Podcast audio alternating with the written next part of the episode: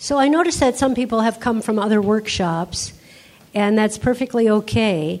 It's just that I want you to realize that you're coming, we already built up to what we're going to do now, and there's already been a lot of groundwork laid in terms of uh, self acceptance, humor, having a kind of lighthearted attitude, but dealing seriously and wanting to go a step higher in your spiritual growth.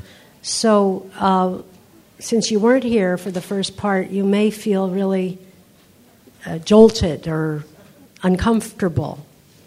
Um, and if you do, it's okay to leave, okay?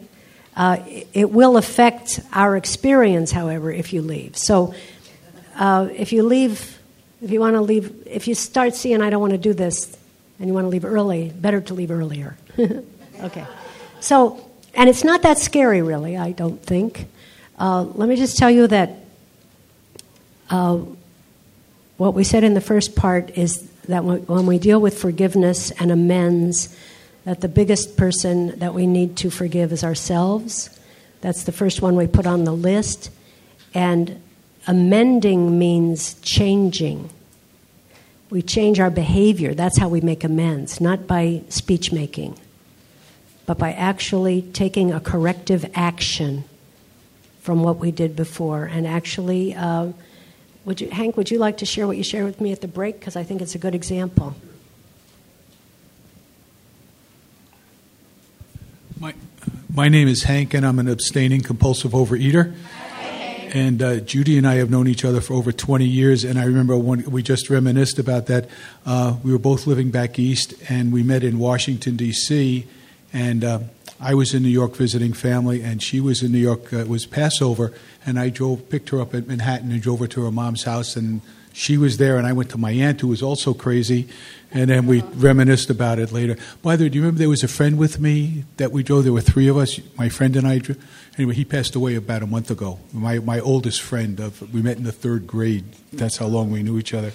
And 10 years ago, I had open heart surgery, and he drove down to Washington from New York City to t- help take care of me. So I'm still feeling that loss.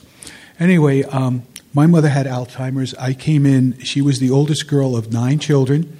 Uh, she, she, was, she was a great aunt and a great sister, and, by, and she and my dad met late in life, had me late in life, and she was all mothered out by the time I came along. That was the message I got.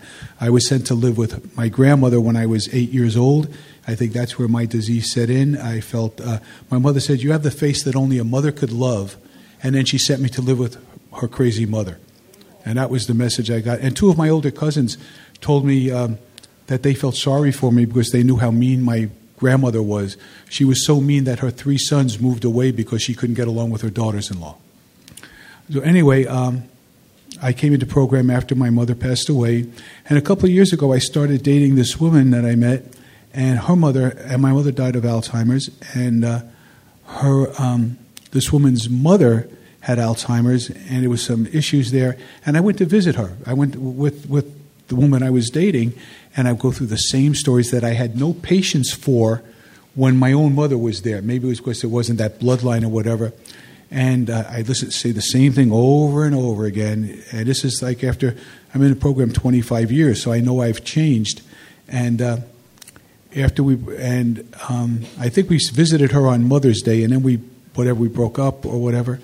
And a year later, on Mother's Day, to make amends to my mother, I bought this woman flowers and sat there for 20 minutes answering the same questions over and over again.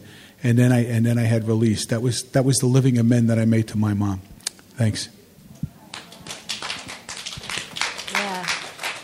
Isn't that nice? So you see, we, we can find surrogates and we can find many ways to heal our part of the street, our side of the street.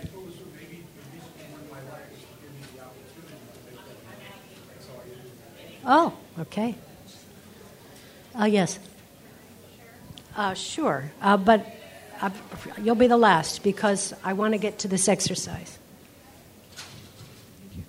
I'm Thora, compulsive overeater.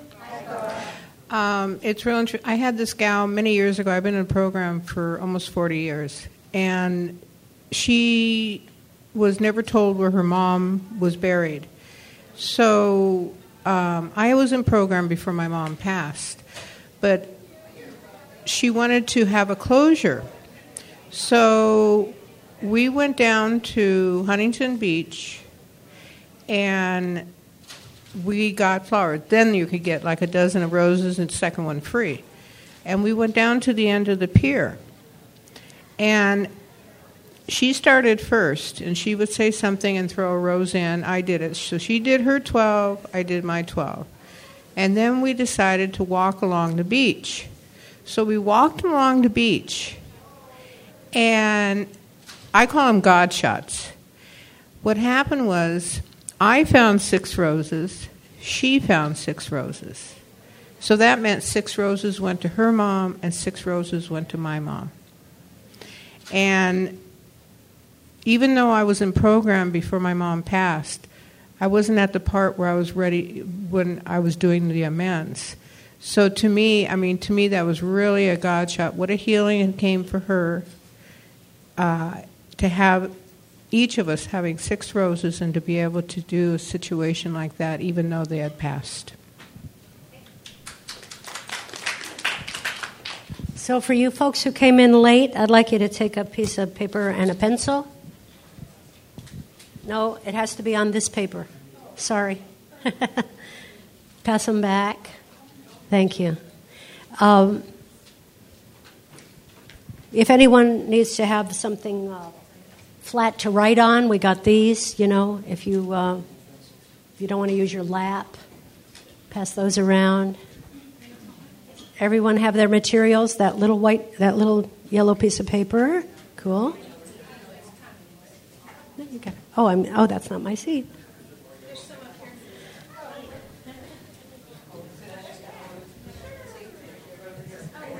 Okay. One is enough. One is enough because we're going to be short and sweet. Now, uh, for you people, there are still people who came who weren't in the first half.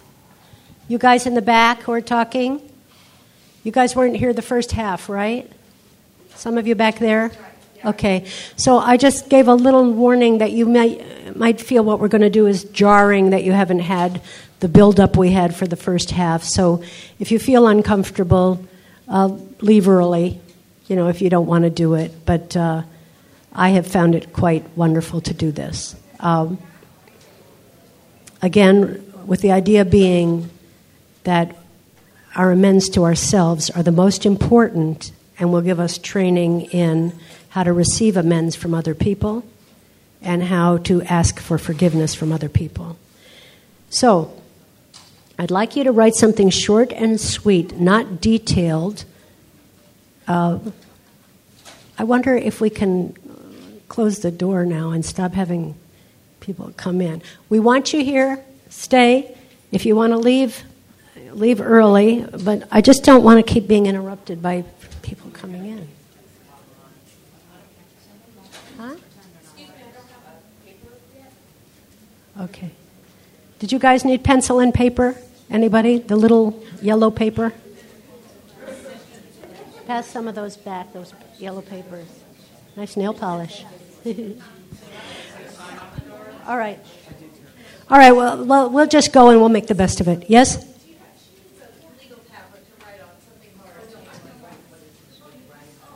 Don't have any more. Okay. Okay. Let's stop. Whoa. Bong. So, very short, uh, not specifics, just write what do you feel is the worst thing you've ever done? Now, before you go further, let me just tell you that most people never put down their worst thing. They put down two or three or five. It's up to you, because this is all for you.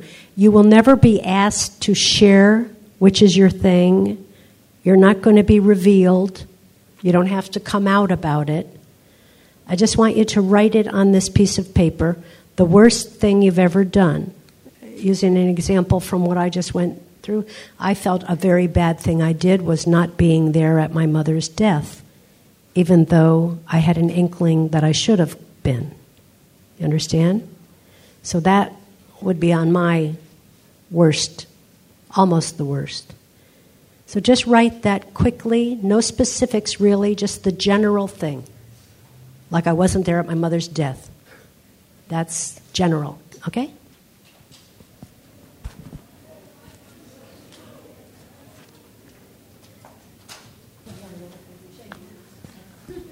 So this lady just shared that she also wasn't there at her mom's death, although she'd been going every day, and that uh, then her mom died, and people said maybe it was about that she had released her mom so that she could die.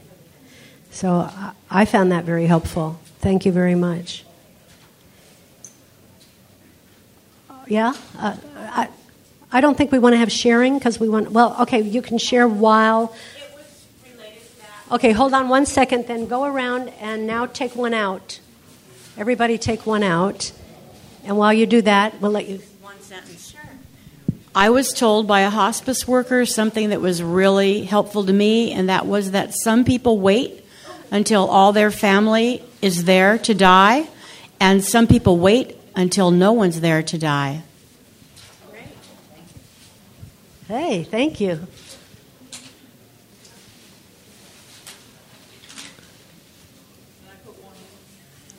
Oh, you're missing? Okay. Huh? Okay. Oh, yes, you can open it up and look at it. And then I would like you to think about uh, what would you feel like if this was your paper? Like to get into genuine empathy. Now, I know the person has only written a couple lines, right? Or one line even. So you have to imagine wow, if this was my worst thing, how I would feel. And you can make up a little story around that. Not a big story, a little story. Because. No, no, then throw it back in. You can't have your own back. Put them back. That's interesting. Uh oh. So, what does that mean? What does that mean? What is the universe telling you? You got your own back. Interesting.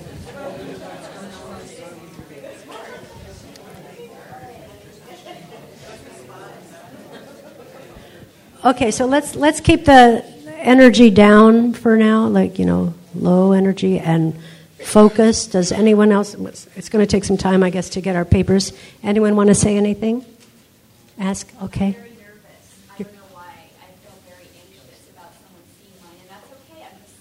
Okay. Okay, she said she feels anxious and a little nervous about someone seeing her thing. So don't give out any clues about what yours was. Yeah. The value, the value in this, excuse me, did you want to say something with the group? We want to stay focused. Sorry. I feel anxious about even being here. Okay. So here's the deal. Uh, one of the lines that I use is to lose the fat risk, we must live at risk. So when I wrote the mother daughter book, I had a whole graph about the difference between a sponsor and a mother. And mothers want us penned down for the night, even if they hate our guts. They want us safe, right? Sponsors, it's a different relationship. You get together with that person for teaching to be passed on and to grow spiritually. The sponsor wants you more at risk, wants you out there experimenting, trying, having life experiences to learn from. So it's wonderful if you feel nervous and anxious. Uh, it's a growth opportunity. And like I say, we call that an AFGO another fouled up growth opportunity. But uh, the, the value in this one is that you never have to go public. You're never going to have to reveal which was yours. Wait, this lady over here had a comment. Was someone over here wanted to say something? Was it you? To lose the fat risk, we need to live at risk. Was yes. that it? To move to to lose the fat risk, we must live at risk. Okay. Um, I think there's a difference between the relationship between a mother and her daughter than there is between a mother and her son. And my sponsors, I've looked for older brothers because I was an only child.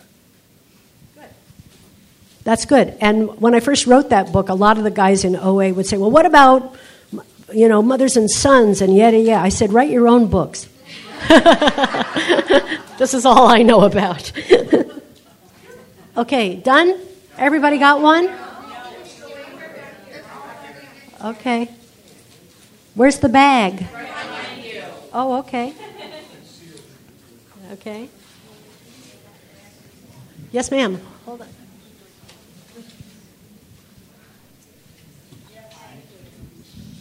I can't believe I'm in a room talking about mothers. I am on a, a, caregiving mission for my mother down here, and some of my friends are speaking at this conference, so they invited me to come. I didn't know which room to go into, but as I was driving down here from Yucaipa, God was just telling me, it's your turn to take care of you, because as caregivers, we don't take care of ourselves sometimes. And then I want to eat more and I want to crunch more and all this stuff. And I am glad I'm with my people. And we were talking about mommies because I have a great inspirational mom. She writes a lot of books. But right now it's time for me. And I don't have to feel shame. So I'm glad I'm with you guys. Thank you. Yeah, very good. Yeah. Yeah, I remember once back in Brooklyn when my Aunt Hope was dying, and I was very close with her. And a guy from Brooklyn, similar thing, came to the hospital, and an OA person, and he said, Come on, you need to get some time out of here. And he took me out roller skating for the afternoon. So, OA people helping us, you know? All right, does everyone have one? Okay.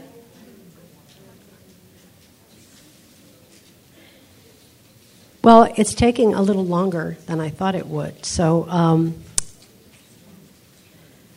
if anyone does not want to participate, you can just hold on to it and decide not to, for sure. Okay? Because I'm just not sure we can get around. We can if everyone will be brief. So, what I want you to do is stand up and tell, tell us very briefly about this worst thing you ever did. You, the one you're holding is the one you wrote. Do you get it? You are trying to develop some genuine empathy with this other person and just talk a little bit about what you felt. Not the details, because you don't even know the details, right? But what you felt.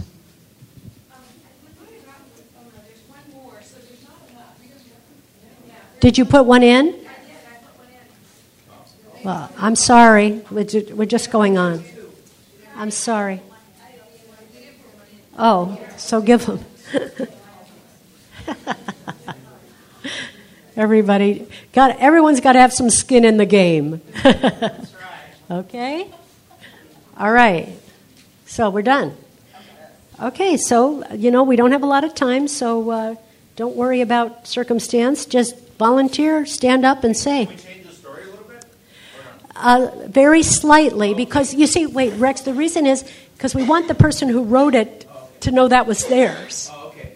So, but I mean, what if it's not my same circumstance? But Doesn't, no, they won't be.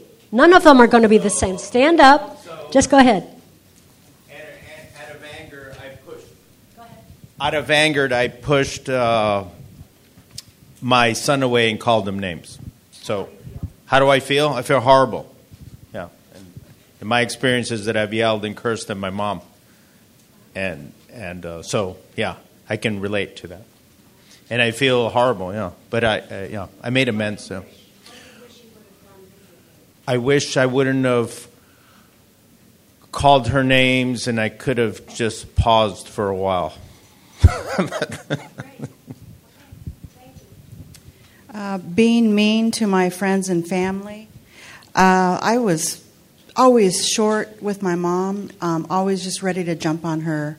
Uh, she was just an irritant to me for some reason, and and um, she did the very best she could with me, but um, just had some sort of underlying anger with her, and and she's gone now, and um, I just. Uh, she knew I love her, loved her, And uh, I just I want to forgive myself for that. I was just an, an ass, I, you know, for whatever reason, and uh, I'm working on myself now. And I just uh, I just accept and love myself today. Uh, thank you. Hi, I wasn't there when my daughter had pneumonia and um, she nearly died, and I knew it, but I wasn't there. And um, so I have an opportunity to give do living amends. And my God, we're human, you know.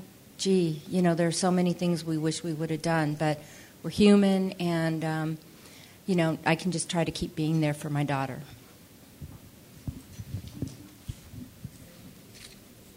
I didn't help my mom when she was struggling with her finances. Um, I hold on to resentments. I've talked bad about others, and I have trouble letting go of uh, of resentments.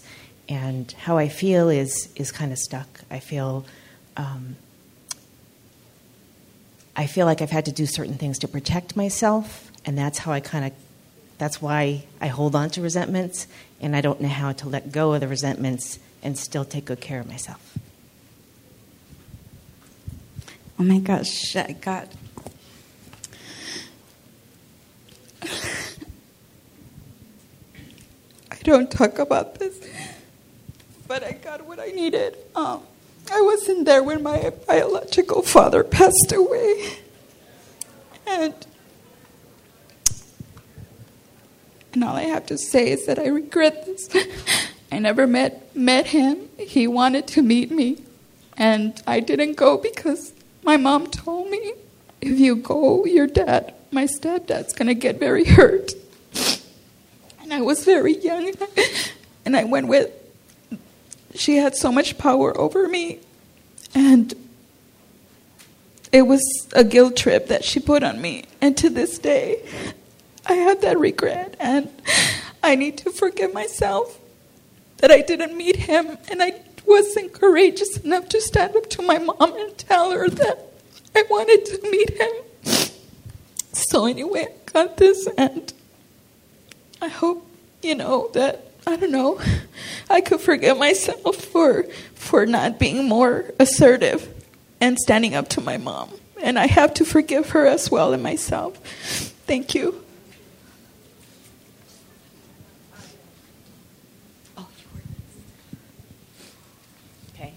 I'm reading this as I as if it were mine. Okay.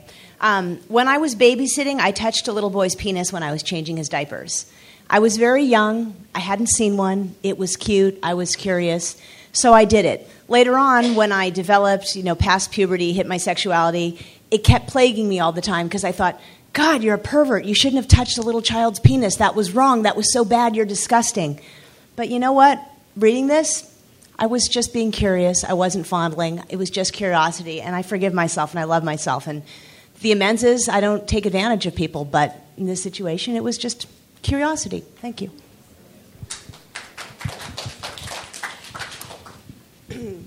I drive drunk with my daughter in the car, and uh, this scares me to death because I'm putting my precious baby's life in jeopardy and I feel like a horrible mother. And, um, you know, the best I can do is be in recovery and take care of myself so that I can be um, more present for her. And, um, you know, I have a lot of work to do, and I'm in the right place.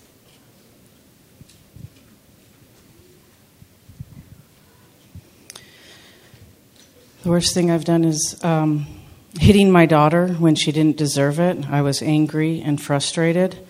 Um, I acted out in anger because I was in pain, and um, my daughter did not deserve that. And my amends is to um, treat her as well as myself and others with kindness, compassion, and empathy and forgiveness.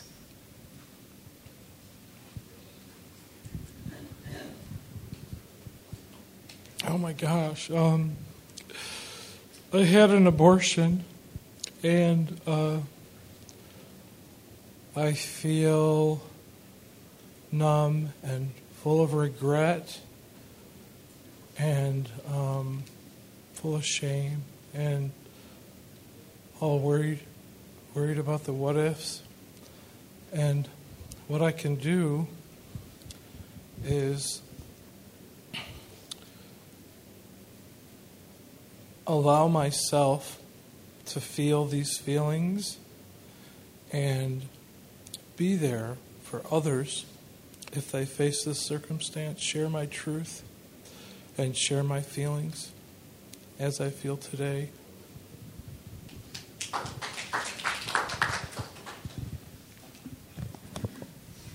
Cursing at my father's mom's care. The first thing I would do would be to forgive myself and to realize that um, it's scary when you see someone that is not being taken care of. And uh, to make a living amends to my father. And, um, but I think the main thing would be forgiving myself and realizing that, you know, I'm a reactor.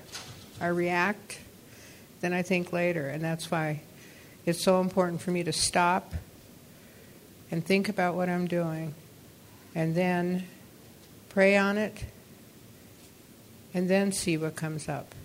But the main thing is to forgive myself. I'm going to need help on this one because I'm. Well, I'm not good at empathizing with other people. I know that. So, okay. I'm sorry. I'm sorry. Here. I'm sorry. I was withholding from my husband. And if this were mine, I would say that uh, there are a lot of things uh, and ways that I have not been able to be present uh, for others because it was too vulnerable and because of my disease, and that the best thing that I can do is to be in recovery and get help if I need it, and most importantly, live in the solution.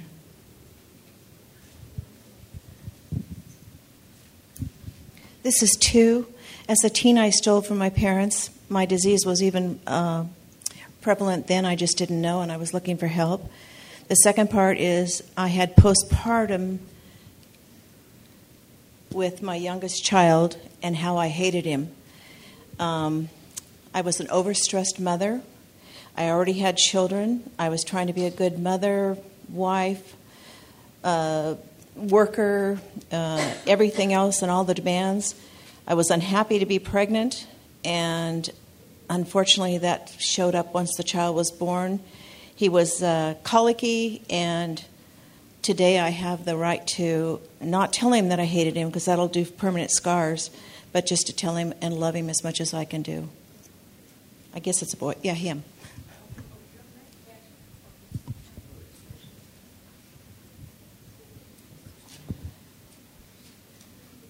not there for Mama's death.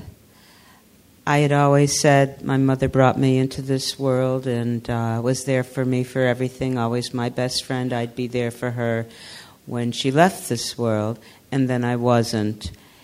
But I forgive myself. I made amends to her long ago and continued a living amends f- for years in recovery and was a good daughter during all those times, and she knew that I loved her and I was there for her. So I forgive myself for just not being there when she took her last breath.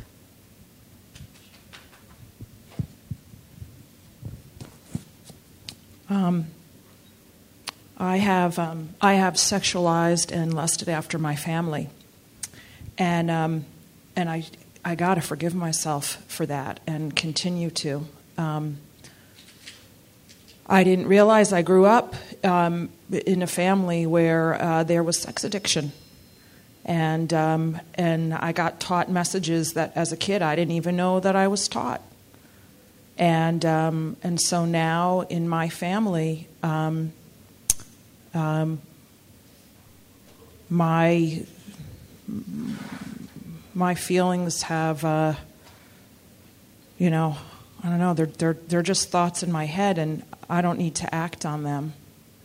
And, um, because I've actually written this down, um, I am taking a step in the right direction. And, um, and I get to love myself no matter what.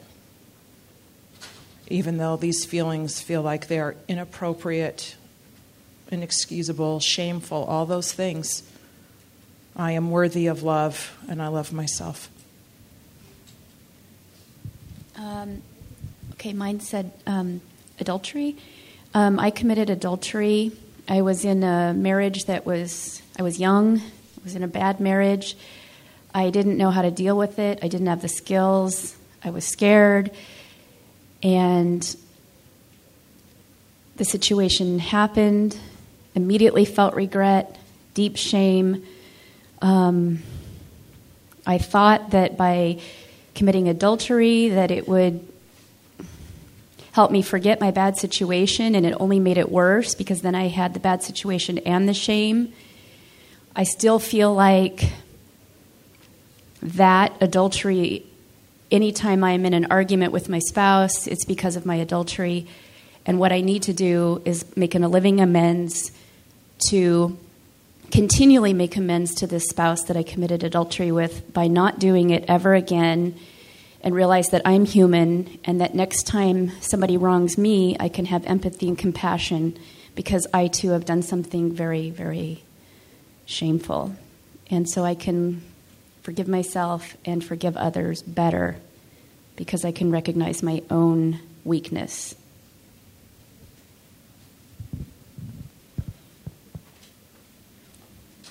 Guys aren't stepping in the middle, huh? I'm going to pass that back.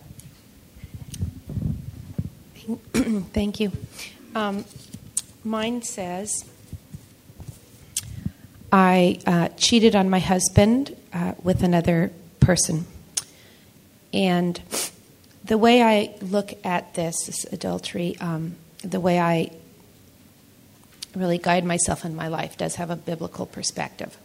And so the first thing I look at is how it, um, how it affects God even before how it affects my husband. And one of the things that I have learned is that there are a lot of people in the Bible that um, have committed adultery, or one in particular that I can think of, which is David. And David had um, was known as a man after God's own heart, and so even though he um, he did these things, and God certainly punished him in ways, but the point is is that there's another part in the Bible, and I think it's in Proverbs that says God hates these seven six things, seven things He detests, and adultery is not in there. Um, and so, having done this, although there is shame in it, I know that that God forgives me, and um, being that He can forgive me I know I can work on forgiving myself, um, and of course, also make the commitment um, to not only physically do that again, but to um, find out what the what emotional need was there that I needed to um, to go out and have um, that relationship and work on having getting that um, with my husband so that I can not only not do that again, but just improve my relationship in my marriage. Thank you.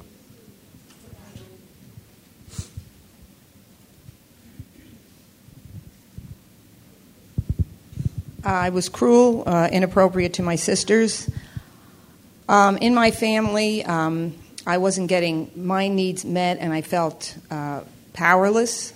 So I took it out on my sisters. I was uh, kind of a bully, and um, one of my sisters today, I think, even though I've made amends to all my sisters, uh, my one sister, I think, still holds some resentment uh, about that. But I feel um, what I try to do is, with living amends, be kind to all my sisters, and I'm not responsible um, if if I feel that I'm living, um, you know, re- in recovery, and doing my living amends and being kind to, to all my sisters that I'm not responsible if they have trouble, you know, forgiving me. So um, even though I do struggle with that, but I know my program helps me to to forgive myself and um, just to, to have those the best relationship I can today with my sisters.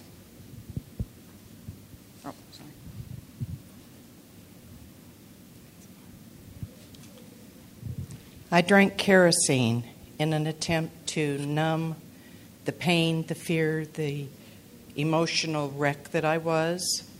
Uh, a failed attempt to maybe kill myself to help end all of this. And I know now that I'm worth walking on this planet. I'm worth being here. I'm worth being loved. I'm worth being cared for and to be able to care for others.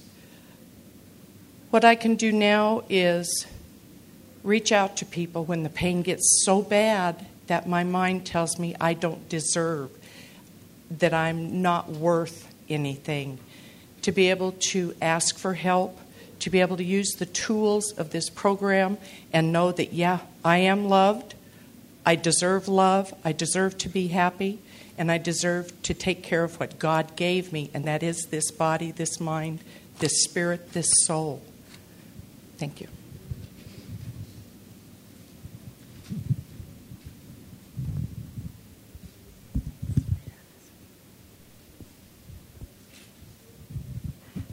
to walk away from my mother.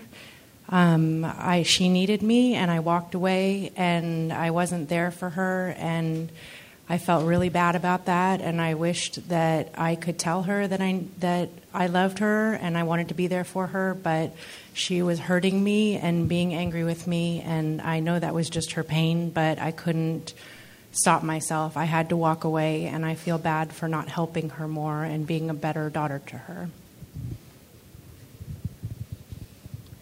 Um, I talked private things to other people about my husband, and I felt that um, I wasn't having his back. But what I was really doing was playing the victim because I wanted attention. And today, because of OA and all of you in the program, um, I don't have to do that. I can um, talk to you about my problems and what's happening. And um, if I do have to share, it could be in a loving manner uh, with the help of my sponsor and all of you. And I can forgive myself for that. Thank you. Thank you. Putting up with abuse. I could have written this. February of 2012, my husband of 60 years died. And for 59 of those 60 years, he was a rageaholic and verbally and emotionally abusive. And why did I put up with this abuse? Because I felt I deserved it. That was all that I was worth, nothing more. So I'm here at this forgiveness workshop because I have to learn to be worth something, especially to myself. And, and as Judy said, the hardest forgiveness is forgiving oneself. And that's what I'm here to learn. Who's next?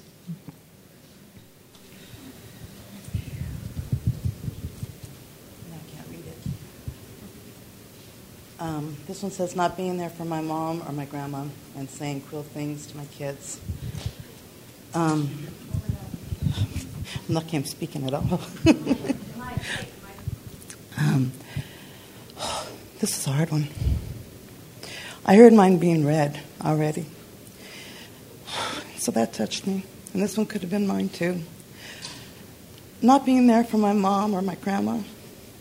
But I was so hurt that I had to step away and not be there. It was for my good. I felt bad, but I can make the amends by loving them, trying to see their side of things, but taking care of myself. Um, saying through cruel things to my kids, which I've done. I have six, and you get crazy with six kids. And um, saying snappy things, and they'll say, Mom, you're yelling, you're yelling. When you're just so angry inside at life, that's all you can do. But having program today, I don't have to do those things.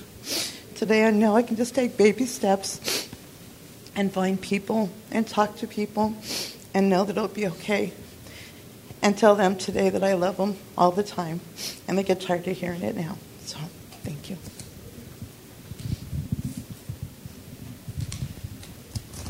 Mine says um, to live only for me.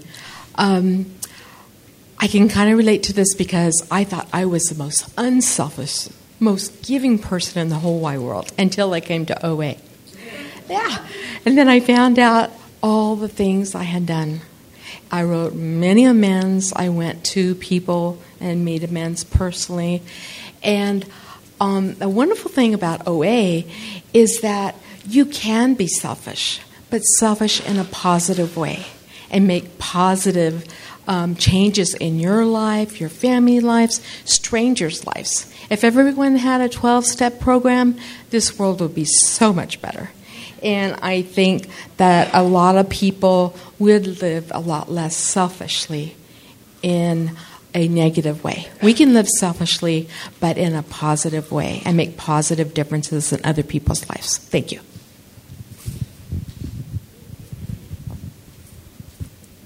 Do we say your name here? No. no.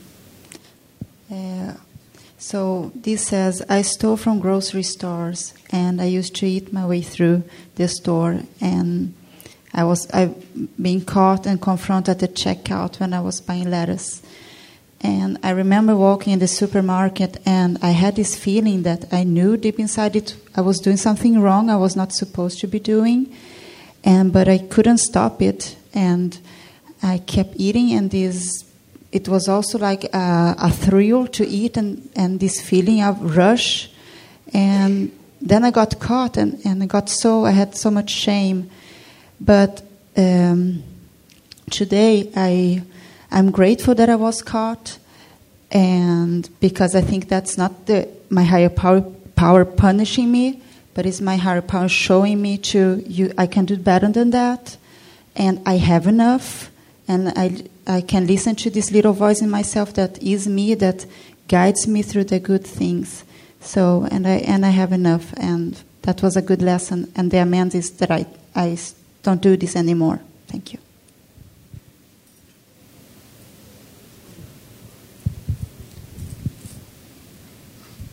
Hi.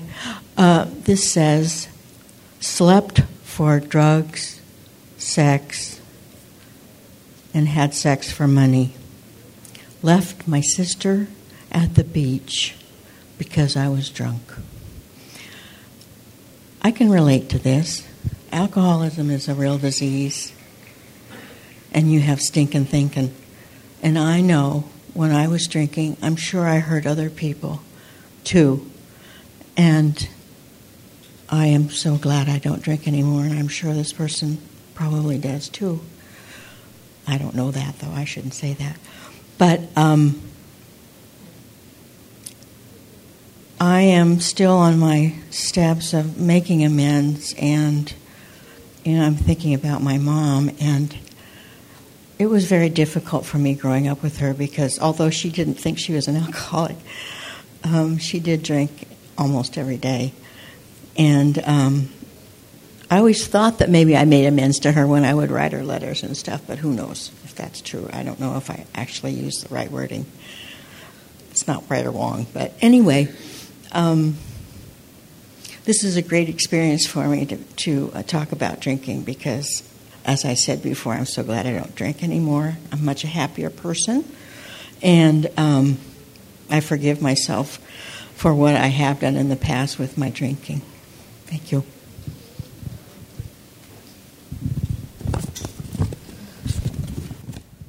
Sorry, turn my back on my daughter. I don't have a daughter, but if I could empathize with this statement, it would be that um, we all have our journey. And if I did have a daughter, I would basically would try to have the conversation about the guilt I might be feeling that I turned my back on her. I have a story, I have my own experiences. And at least for me, I know that I've taken care of my brother and my sisters for 40 years, and um, it's time to take care of me. Um, I think that I also related to this statement when I did turn my back on my mom when she was sick in the hospital. She was there for six weeks, and there was one week that I just did not go visit her. I was so tired. I was so tired of taking care of my brother, taking care of my sister, taking care of all the chaos, taking care of her finances. Then I came back, and she said, You abandoned me. How come you didn't um, come for a week? And uh, as I heard, um, the morning session, that came up. It's interesting because when I came into these rooms, I didn't come for that. It just came up, and obviously it was something that was brewing. So if you have turned your back on your daughter, you are human. You are allowed to feel. And uh, if um, I were to make amends, I would sit down and tell my daughter, because I'm human, it just means that sometimes I need time to think about how to best have a relationship with you. And sometimes um, our relatives do need some time away from us because I know, at least for my sister, I've had to turn my back away from her because she. It's, she could be toxic, and um, I can't. It was destroying me, and uh, I was overeating. I was in isolation, and I was depressed, and uh, I had to come to OA, and I just slowly am able to get together and just slowly tell her my story and um, build a different relationship with her. Thank you. Being a controlling, dominating mother out of fierce love, not allowing my sons the freedom they deserve. Um, this one really touches me because um, I'm controlling, domineering mother out of a fierce love, not allowing my sons the freedom they deserve or they need. Um, this one really touches me because it's kind of like I wrote something related to that, and um, it's the only thing, or is a way of showing love. I'm questioning now if that's the right way or not, but I just feel I almost react that I have to do it because I worry, because I love them. I don't know how to let them go to grow, but it's just all come out of love. I'm trying to figure out even that it feels like it's out of love, if it's correct or not, and just by now knowing that and accepting that, I think there's the key. Um, I am in the other side sometimes of that, and I just want to share that because I know that sometimes when we want to show so much love, is all that we can do, and that's okay. We're not perfect, and I am right now understanding that. So if I have to tell you something, it's okay. You're doing, and we're all doing the best we can. That's all.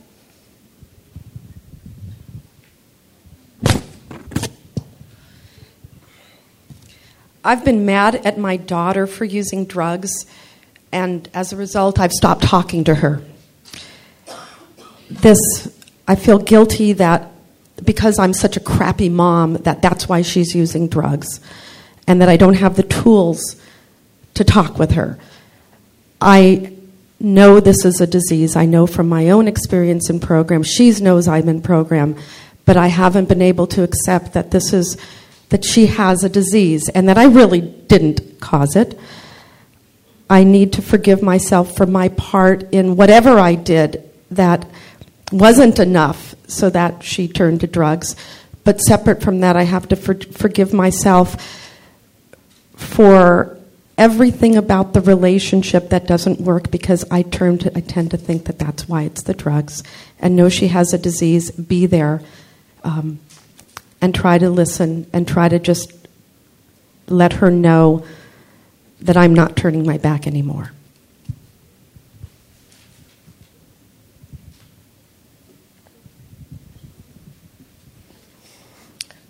I hide from my closest friends. I lie and I'm disconnected. I um, not caring. Um, I can sympathize with this. I too have. Oh, I'm sorry.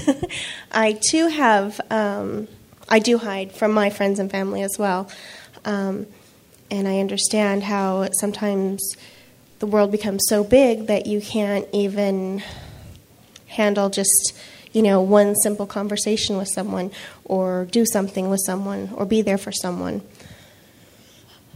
Um, and it's okay. It, just, um, you know, make living amends with these people and, um, you know, maybe um, try to call them once a week or, you know, see how they're doing and drop them a line on Facebook. Um, because that right there will, you know, that keeps that connection there, and they know that you're still thinking about them and love them.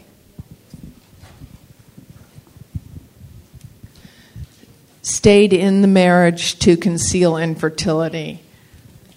I'm not quite sure if it's to conceal this person's infertility or their husband's, but or, or their spouses. Um, but uh, my thought is that they um, uh, the the abandonment um, of of myself would be the issue. You know, abandoning myself, staying in a marriage that wasn't healthy. So um, the amends that I can make to myself is to be in healthy relationships and to not abandon myself and to take care of myself as best I can.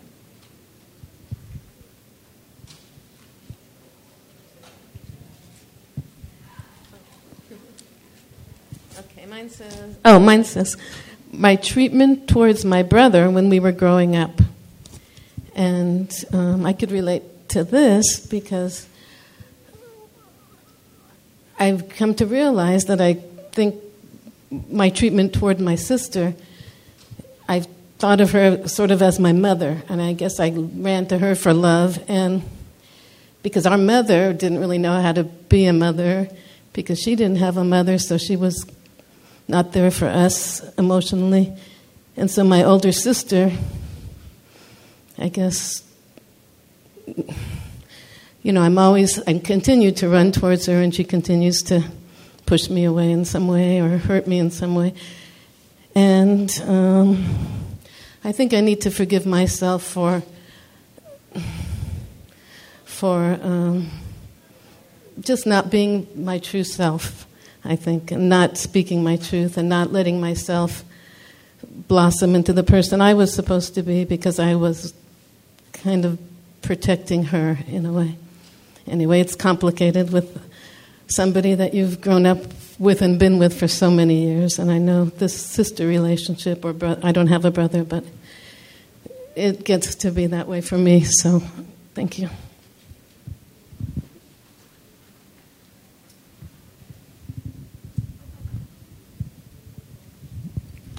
I continued a relationship after finding out that the other person was married. I guess I was so focused on what I needed my feelings, my sense of self worth, my emotional well being meant so much to me that I didn't even stop to realize the destruction I was sowing in my own life and in the lives of her family, her children, her husband. And to make a living amends, I would end the relationship and in a as, as as loving a way as possible and just concentrate on never focusing on what I'm not receiving so much as as giving thanks for what I am receiving and finding empathy with others that maybe are going through the same situation. Thank you.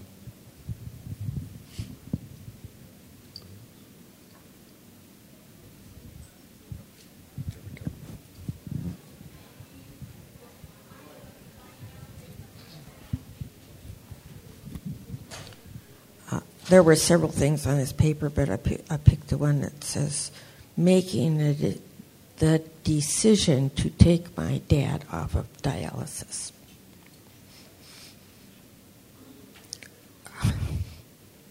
I relate to this because in the middle of the night, I got a phone call from the place where my father was living, and they said, You know, your father's really bad, and we are afraid he might die. And my husband got up and got dressed, and I, I, I just, you know, I, I couldn't get my clothes on. I couldn't make myself walk to the front door. And my husband finally took me, physically dragged me out of the house. And when we got there, my father was already dead. Um, the good thing is that it was not very long before that that I told my father how much I appreciated everything he'd done for me. And he said, I'm so glad you told me because I didn't think you did. So that's the good thing.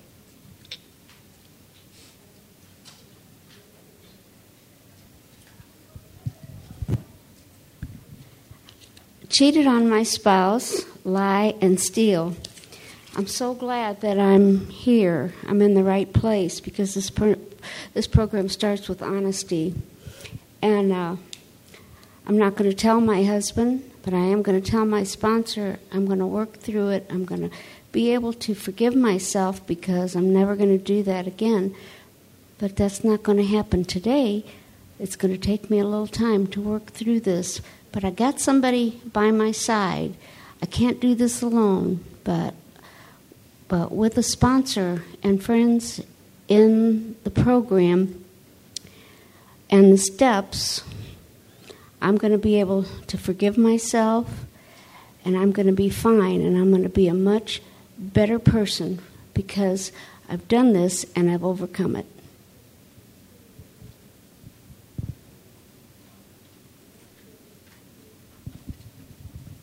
Well, I guess we're done. so, um, there's a, a line in psychology nothing human is foreign to me. Nothing human is foreign to me.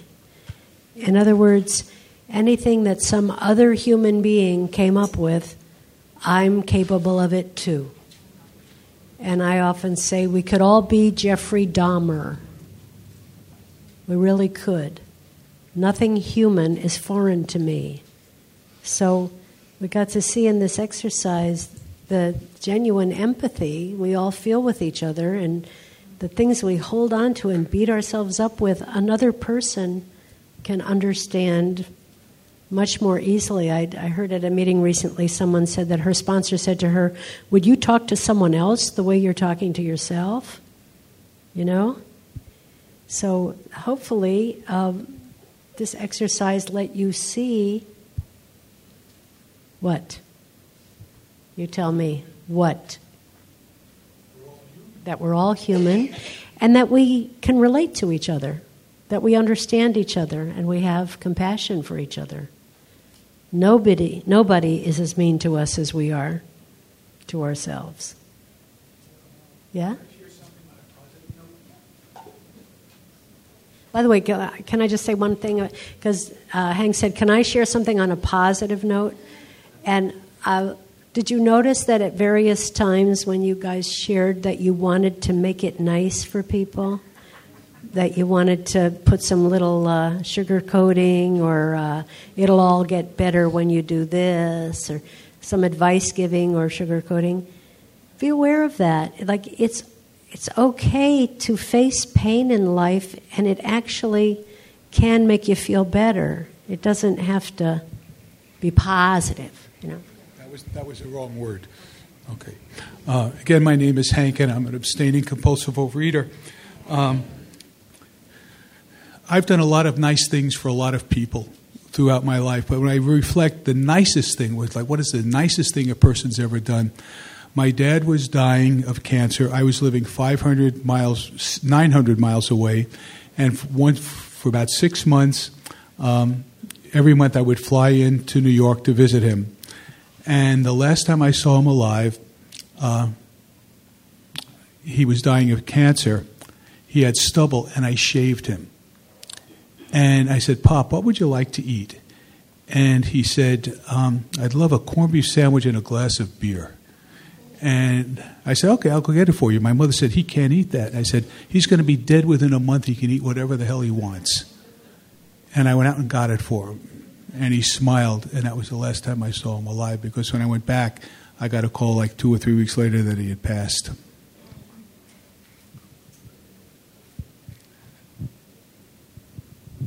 So, does anyone want to share anything about? Go ahead. About what you might be up for when you leave here. But say what you were going to say anyway.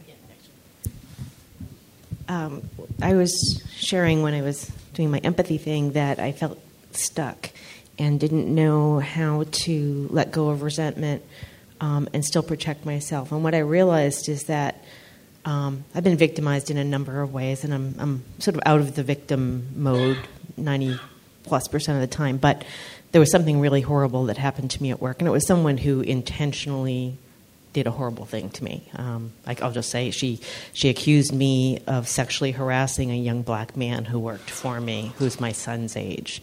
Which to me, I come from a history of of having been abused, and it just was horrible. Um, and she did it because she wanted to work for somebody else who wouldn't hold her accountable. And um, and what I have, what I realized is I haven't forgiven myself for not being able to protect myself. And I, I couldn't protect myself growing up. And in this particular case, sort of like when I was growing up, I was trying so hard to be a good employee. This was a setup from the beginning. This person was a known quantity. She and I were parallel managers in the same program. No one ever dealt with her. They demoted her, moved her under me. Um, and she'd been undermining me when we were parallel. So it was it was a setup from the beginning. But I was I'm some you know such a oh yeah I can do it. I'll try to you know I'll try to I'll take this person on, and um, and I feel like I betrayed myself. You know uh, she was a known quantity. So I, I feel like the work I have to do from here is to um, forgive myself for not being able to protect myself as a child and also as an adult. That sometimes people do get blindsided, and um, and I don't have to be that good kid who's so good. You know, I want to be the good kid at work, I want to be the good kid at home, but I don't have to be so good that I don't take care of myself. Um, and that, that was just a really big insight for me today. Yes, thank you very much. That, that idea, nothing human is foreign to me, is also about taking on too much and thinking you're super you have superpowers and super insight, and ah, it won't happen to me. Isn't that the Al Anon credo? Oh, his other wives didn't understand him, right? I'll make the difference. No, we're all more simply human than otherwise. Hi. Um, I just wanted to thank you for this workshop. It's funny, I came in today um, expecting to work through some deep seated resentment specifically towards my brother and kind of realized that it's got to start with myself. And, and it's funny that I didn't come in expecting to even look at myself or forgiving myself, and that as I sat here and listened to all the forgiveness, it, you know, and empathize with all of it, it was it was just kind of staring at the face. And and it's funny, I was talking to my therapist about it, and she's like, you know, you just have like this knife that you know you can just pull out, and you go, no, you just want to keep it in, you know, like you know, I keep holding on to this resentment, and you know, and I think that the work I want to do is I've done my fourth step, but I think I need to just go back and do some more work around these resentments and and really find out what it's going to take to get rid of it because that knife isn't really doing me any good right now. So, thank you.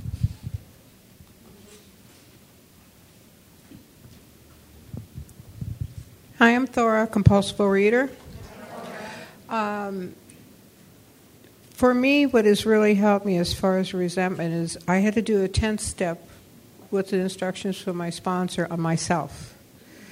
And it always comes with a solution. We have a form in San Gabriel Valley that has a form for the 10 step, and at the very end it says the solution, and it always comes up with trust God and abstain.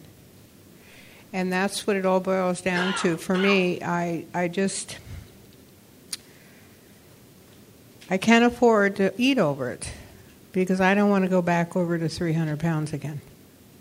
And I know for myself that forgiving myself, I didn't know how to do that. And especially, I never thought how to do that. And that's why, for me, sponsorship is so important. And um, to come to places like this and to see how other people do it. Thank you. So, what you might consider doing, uh, always think when you're making amends that you want to have consideration for the other guy's feelings. It doesn't mean that you become a pretzel and are totally about their feelings, but you know you're coming out of the blue, and uh, so the important thing is to give them the opportunity to answer back to you, and that's what's terribly difficult. We'd rather just go done, you know. So in a real human way, you have to keep asking them, is there more you might need to tell me about how I hurt you or offended you?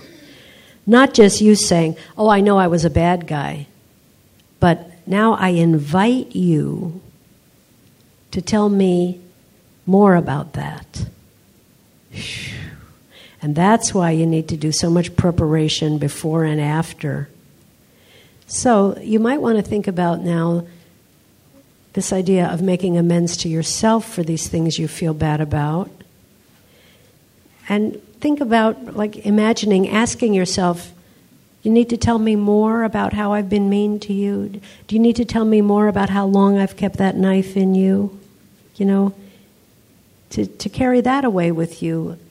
And it will, like, it'll let you do a little self soothing, a little there, there.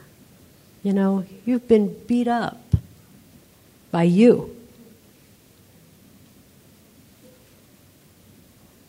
You know, actually, isn't that why we're all here? That we come here because we're self abusive people.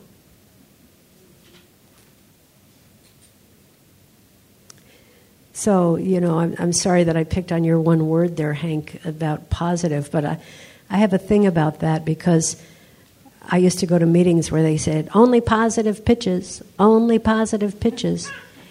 And, you know, when I first came here, I hated the Sarah syrups. I hated these ladies who always talked about gratitude. You know, Sit down, bitch, you know?